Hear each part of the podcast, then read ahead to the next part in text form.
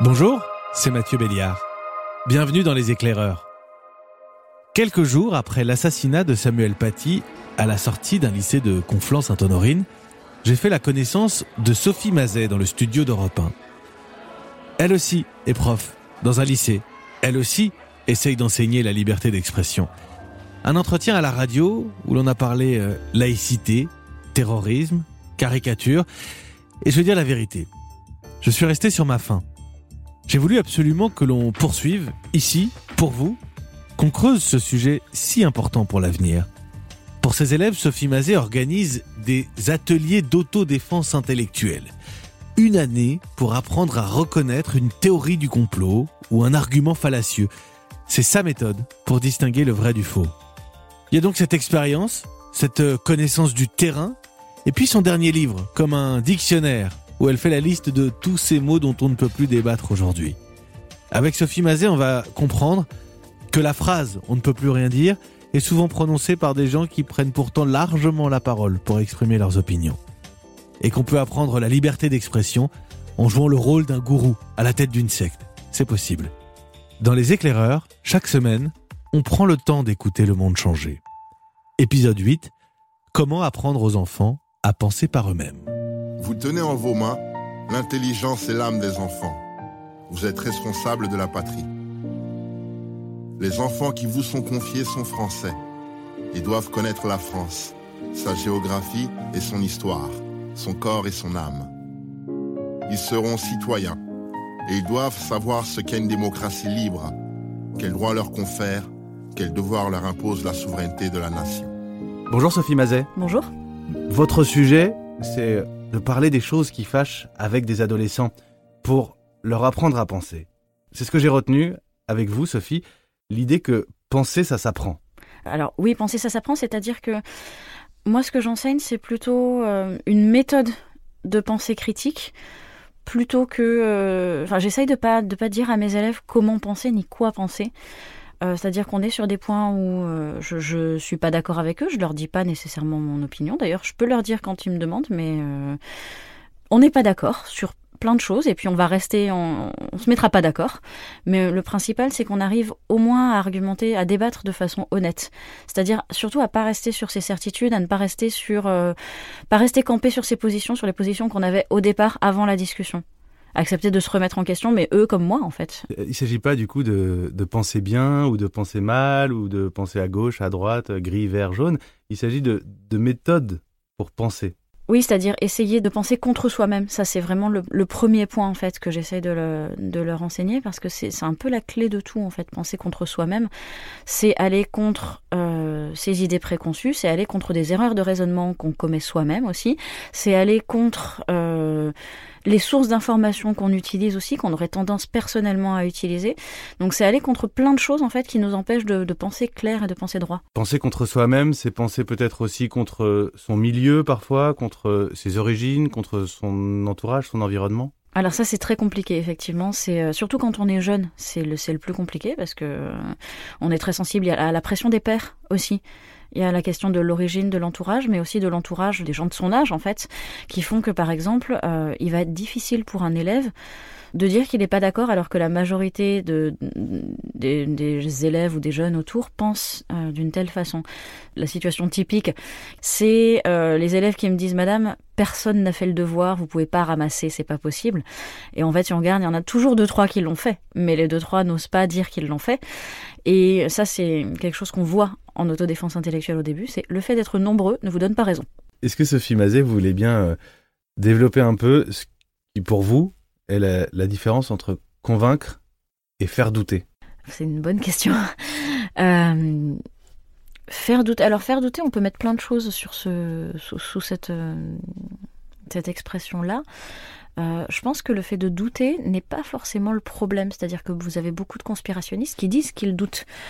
Or, en fait, ils sont pétris de certitude, ils doutent pas du tout. Est-ce que ce que vous apprenez aux élèves, c'est à douter justement? Oui, à douter, mais de façon méthodique.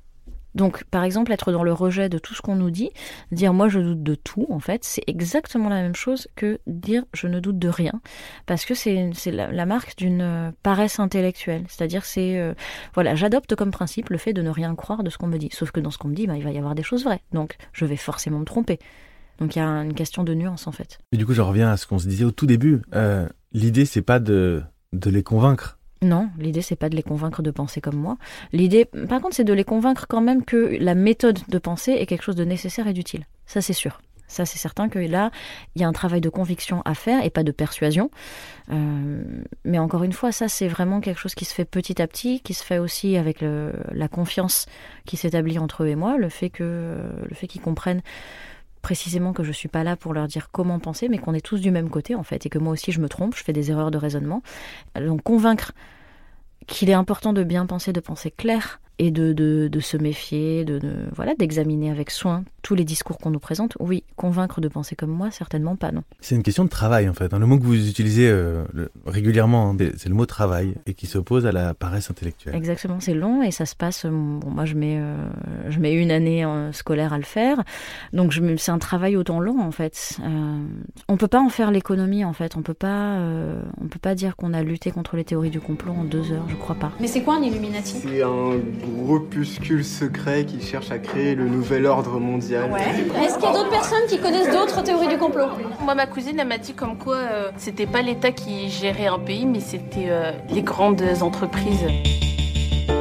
On va raconter une histoire euh, en la commençant par la fin, Sophie Mazet. J'aimerais savoir comment vous en arrivez à ce que des élèves vous demandent Madame, est-ce que Daesh c'est une secte? euh, en leur parlant absolument pas de Daesh en fait. Euh, l'histoire c'est que euh, je suis très intéressée par les mécanismes d'embrigadement sectaire. pour une raison assez personnelle, c'est que quand j'avais 17-18 ans, quelque chose comme ça, j'ai failli me faire recruter par la scientologie. Et je l'ai pas vu venir. Donc j'étais, j'avais l'âge de, de, mes élèves à l'époque. Et c'est comment ils ont fait ces scientologues pour tenter de me recruter? Ils font comme beaucoup, ils m'ont proposé de faire un test de QI et ensuite un test de, pour savoir si j'allais bien, si j'étais heureuse ou, plutôt déprimée. Donc j'ai fait le test de QI. Ils ont commencé à me dire que j'avais une intelligence tout à fait supérieure. Donc j'étais très contente de le savoir, merci beaucoup. Et ensuite j'ai fait le test de bien-être, en fait, de bonheur. Et ils m'ont dit que quand même j'étais un peu déprimée. Donc, avec toute mon intelligence, en fait, il faudrait que je réfléchisse au fait de, lire leurs livres, de lire les livres de la scientologie. Ça, c'était la troisième étape. Et là, j'ai quand même commencé à sentir qu'il y avait un truc. Donc, j'étais intéressée par les sectes pour, voilà, pour cette raison très personnelle qui était ma crédulité euh, passée. Et je me disais, bah, il n'y a pas de raison que mes élèves euh, soient ni mieux ni pire que moi. Ils peuvent se faire avoir. Donc je travaille sur les sectes, on travaille sur comment les gourous arrivent à, attirer autant de fidèles, à leur prendre leur argent pour la plupart, à faire qu'il y ait des suicides de masse. Euh. Donc on regarde ces choses-là. Et en fait, j'essaye de faire toujours des activités d'application quand je peux. Et là, l'activité d'application, c'est vous ne savez pas quoi faire comme orientation après le bac, devenez gourou et créez votre propre secte. Donc là, il y a euh, un épisode euh, du cours où ils me présentent les sectes qu'ils ont créées en suivant les préceptes qu'on a appris, c'est-à-dire les mécanismes d'embrigadement. Ils me disent voilà, moi je suis gourou, je vais faire une secte, je vais comment je vais recruter, ben je vais aller là. où est-ce que je vais établir ma secte? Voilà, ils expliquent tout ça. Donc c'est assez rigolo parce qu'il y a souvent un élève qui joue le personnage du gourou. Ils se mettent en scène, ils mettent des, parfois des costumes. Donc c'est vraiment très très drôle. Ils adoptent la posture du gourou aussi. Ils ont très bien compris comment ça fonctionnait. Et après ça, ben, souvent, ils me disent, euh, ils me demandent si certains groupes sont des sectes. Et alors, euh, parmi ça, ils me demandent si les Amish euh, sont une secte. Ils me demandent si Daesh est une secte. Ils y arrivent. Ils y arrivent tout seuls. Et alors, vous leur répondez quoi? Ben, Je leur réponds d'aller regarder si pour eux, les critères qu'on a vus s'appliquent à Daesh. Donc vous n'essayez pas de leur dire euh, oui évidemment ou non évidemment. Certainement euh, pas. J'aimerais vous, vous montrer une, euh, une, phrase très simplement qui renvoie aussi à des références dans, dans votre livre. J'aimerais que vous la lisiez puis qu'ensemble ensuite on puisse échanger. Alors c'est on ne peut plus rien dire. On peut plus rien dire. Mais moi je vous le dis, on peut plus rien dire. Donc je le dis. On ne peut absolument plus rien dire, plus rien faire. Ceux qui prétendent réfléchir, ceux qui savent tout, nous imposent le silence, on ne peut plus rien dire. On peut plus rien dire qu'on est d'accord avec toi, mais c'est pas nous qu'on fait la loi, on peut plus rien Beaucoup de personnes qui disent qu'on ne peut plus rien dire. Alors, est-ce que c'est vrai ou pas? Alors, bon, bah, moi, ma réponse dans mon livre, hein, c'est non. Euh, mais pour élaborer un petit peu, qui dit on ne peut plus rien dire bah, Ce sont principalement euh, des personnes qui dénoncent ce qu'on appelle le politiquement correct. D'où vient le politiquement correct? Il vient, alors on accuse beaucoup les campus américains, mais là, pour le coup, c'est pas faux. Ça a commencé dans les années 80. Ce sont des groupes de minorités qui ont souhaité euh, se faire respecter en fait, euh, donc femmes, homosexuelles, euh, noirs, etc., qui ont dénoncé des programmes dans des, dans des universités qui étaient par exemple trop centrés sur toujours sur les mêmes auteurs en fait qu'on considérait comme des classiques avec un manque d'ouverture à d'autres cultures. Et puis après effectivement il y a eu des excès, ça a dérivé avec toutes les politiques de l'identité qu'on connaît maintenant, les politiques identitaires. Et puis maintenant si on regarde du côté français, c'est pas totalement différent au sens où euh, les gens qui dénoncent le politiquement correct sont des gens qui sont pas tellement contents de, de ne plus pouvoir faire leur sortie raciste et homophobe et antiféministe partout, ou plutôt ils peuvent le faire, mais après ils se plaignent qu'on les invite plus. Euh, et encore, on continue de les inviter. C'est-à-dire que vous avez des, des Eric Zemmour, euh, des Elisabeth Lévy, qui vont euh, dénoncer le fait qu'on ne peut plus rien dire. Alors c'est tous les jours. Ils sont omniprésents sur les médias. voilà, on le dénonce tous les jours sur toutes les radios et les télévisions possibles de France. On, me muselle, je ne peux plus rien dire. En fait, ils sont tout le temps là. Donc, euh, donc voilà. Après, je me suis souvenu d'une question à laquelle je m'intéresse depuis très longtemps. C'est ce qui se passe aux États-Unis sur euh, la façon dont les enfants apprennent à lire et les manuels scolaires de, de lecture. Donc j'ai essayé de, de retrouver une enquête hum, que j'avais lue depuis plusieurs années par euh, une historienne de l'éducation qui s'appelle Diane Ravitch, qui euh, travaillait pour le gouvernement Clinton à l'élaboration de tests de nationaux de lecture. Et elle s'est rendue compte qu'il y avait pour euh, l'écriture de chaque manuel des comités qui comprenaient un membre de chaque groupe minoritaire ou qui s'estimait minoritaire, que ce soit de gauche comme de droite. C'est-à-dire vous aviez une féministe, vous aviez un Africain-américain et vous aviez aussi un créationniste chrétien. Et en fait, ces gens-là se mettaient d'accord pour expurger, pour censurer dans ces manuels tout ce qui ne plaisait pas à l'un des membres sachant que c'était des groupes qui avaient des intérêts contradictoires. On ne peut pas dire que la droite chrétienne soit exactement amie avec euh, les homosexuels. Et pourtant, là-dessus, ils se mettaient d'accord sur le fait de, censurer, en fait. Donc, c'était euh, c'était pas une censure officielle, mais euh, ils étaient quand même là, sinon le manuel n'allait jamais être publié. Et donc, par exemple, on a censuré des manuels de lecture américains, de beaucoup de manuels, pas tous, le terme dinosaure. On peut plus dire dinosaures, on dit les animaux de l'ancien temps parce que le fait de parler de dinosaures offense les créationnistes qui pensent que les dinosaures n'ont jamais existé, que Dieu a créé le monde en sept jours. Donc on parle plus des dinosaures. Euh, et puis on parle plus non plus d'un animal euh, qui est intéressant, qui est le hibou. On parle plus des hiboux, pourquoi? Parce que dans, euh, pour les Navajos, en fait, le, hibou est un animal tabou, donc il faut plus en parler. Donc non, on peut dire des choses, on les dit. Juste on n'est pas d'accord, mais on les dit. Et puis on a beaucoup euh, d'outils aujourd'hui euh, pour s'exprimer. Euh, à partir du on ne peut plus rien dire, il y a aussi, je trouve, le, terreau du complotisme. il y a ce côté, ce qu'on veut bien vous dire, ce qu'on veut bien que vous entendiez, et puis ce qu'on ne peut pas dire pour le coup parce qu'on le parce qu'on le cache, on le garde secret. Exactement, et ça, ça fait, ça fait tout à fait le lit de tous les complotismes possibles. Et alors ça, comment on le démonte? Avec les élèves euh, Alors j'aime bien partir de sur les, théories du complot, j'aime bien partir des vrais complots qui ont été avérés dans l'histoire et de comment on a trouvé que c'était des complots en fait, par quel mécanisme ça s'est ça s'est fait? Ça c'est passionnant parce que pour leur expliquer que ils sont dans de la théorie du complot, on va partir d'un vrai complot. Bien sûr, parce qu'il y en a, ça existe. Ah, bien sûr, bien sûr. Il y a, déjà parce que c'est intéressant, parce que ce qui fait partie de l'attrait des théories du complot, c'est le côté un peu excitant, un peu exaltant de euh, j'ai découvert une vérité que personne ne connaît. Donc il y a un côté un peu aventureux, un peu, un peu l'idée de savoir. Euh, ça parle souvent des services secrets, etc. Donc j'aime bien utiliser euh, des complots qui sont avérés, comme par exemple le complot des géants du tabac. Euh, j'aime bien travailler là-dessus parce que il s'agit aussi d'un complot, c'est-à-dire ces gens pendant des années ont euh, prétendu que la cigarette n'était pas nocive et ne causait pas le cancer. Euh, et comment ça a été découvert? Par un employé de, Lucky Strike en fait qui a, décidé de dénoncer des choses, de dénoncer ce complot-là.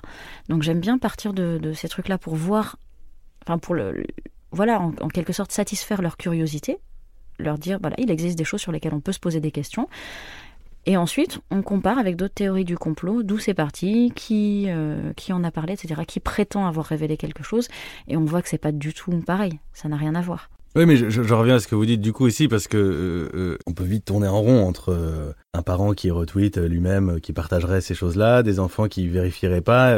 C'est ça, c'est ce qu'on appelle les clôtures informationnelles en fait. C'est un sociologue qui a, qui, a, trouvé ce terme qui me plaît bien en fait parce qu'effectivement on s'enferme dans, des choses qui sont parfois pas forcément fausses en fait. C'est pas pas forcément des fake news. C'est aussi une façon de penser euh, politique parfois de, de, tous les côtés hein, sur euh, sur tous les thèmes, le féminisme, l'antiracisme aussi, c'est ces questions-là qui font qu'on va euh, se fermer. Donc c'est pas que sur les fake news. CNN and MSNBC are fake news. Fake news. Il y a un truc qui est frappant dans la manière dont vous parlez de ces élèves aujourd'hui. Vous leur faites confiance en fait. Bien sûr, mais je pense qu'il faut faire le, ce pari-là en fait. Il faut euh, absolument leur faire confiance. Euh, pour commencer, ben parce qu'on est égaux. Enfin voilà, moi je peux me tromper comme eux ils peuvent se tromper. Juste eux ils sont en formation et moi j'ai quelques années derrière moi quand même. Mais il faut faire le pari de leur intelligence et c'est un peu ce que je fais parce que déjà parce qu'on n'a pas le choix et ensuite parce que c'est un pari qui s'avère quand même souvent gagné. Il y a aussi une idée de de pragmatisme. Vous leur accordez des concessions dans le débat. Vous le disiez au début, vous ne dites pas forcément ce que vous pensez, ni comment il faut penser. Vous ne leur dites pas forcément s'ils ont tort ou pas tort. On, travaille ensemble, on chemine ensemble. Mais pour la preuve que vous êtes, mhm. c'est un travail aussi, j'imagine, que de laisser passer certaines choses pour pouvoir arriver à, ce résultat. Alors, je laisse pas passer quand il y a des choses inadmissibles. Je laisse absolument pas passer. Hein. C'est quoi une chose inadmissible? Euh, ben, Par exemple, ce serait de dire... Euh, de dire des choses alors que j'ai entendu très très rarement sur les, attentats de, contre l'hypercachère et Charlie, donc il parlait de Charlie Hebdo, bien sûr, pas de l'hypercachère, de dire ils l'ont cherché.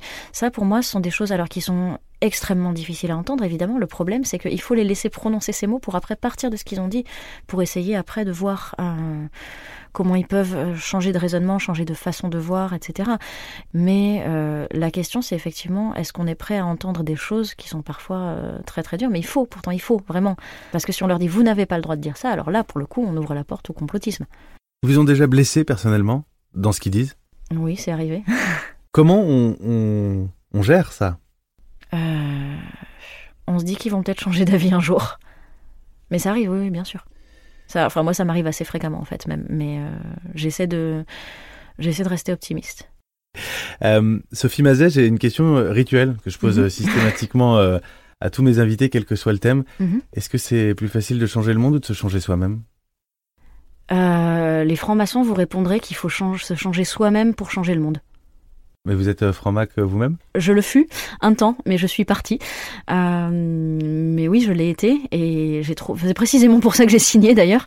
donc ouais, se changer soi-même pour changer le monde. Et d'ailleurs, je suis partie entre autres parce que je pensais que c'était pas forcément toujours appliqué. Merci Sophie Mazet. Merci. Les enfants ont une curiosité illimitée et vous pouvez tout doucement les mener au bout du monde. Lorsque vous leur aurez parlé des grandes choses qui intéressent la pensée et la conscience humaine, vous aurez fait sans peine en quelques années œuvre complète d'éducateur. Dans chaque intelligence, il y aura un sommet. Et, ce jour-là, bien des choses changeront. Vous venez d'écouter Les éclaireurs avec Sophie Mazet. Cette enseignante vient de publier Autodéfense intellectuelle, le retour chez Robert Laffont. Les éclaireurs est un podcast Europe 1 Studio avec Marina Pruzès à la programmation, Fanny Rascle à la production et Xavier Joly à la réalisation. Si cet épisode vous a plu, faites-moi signe sur les réseaux sociaux et parlez-en autour de vous pour le faire découvrir à d'autres. Ensemble, chaque semaine, on va continuer de prendre le temps d'écouter le monde changer. À très vite.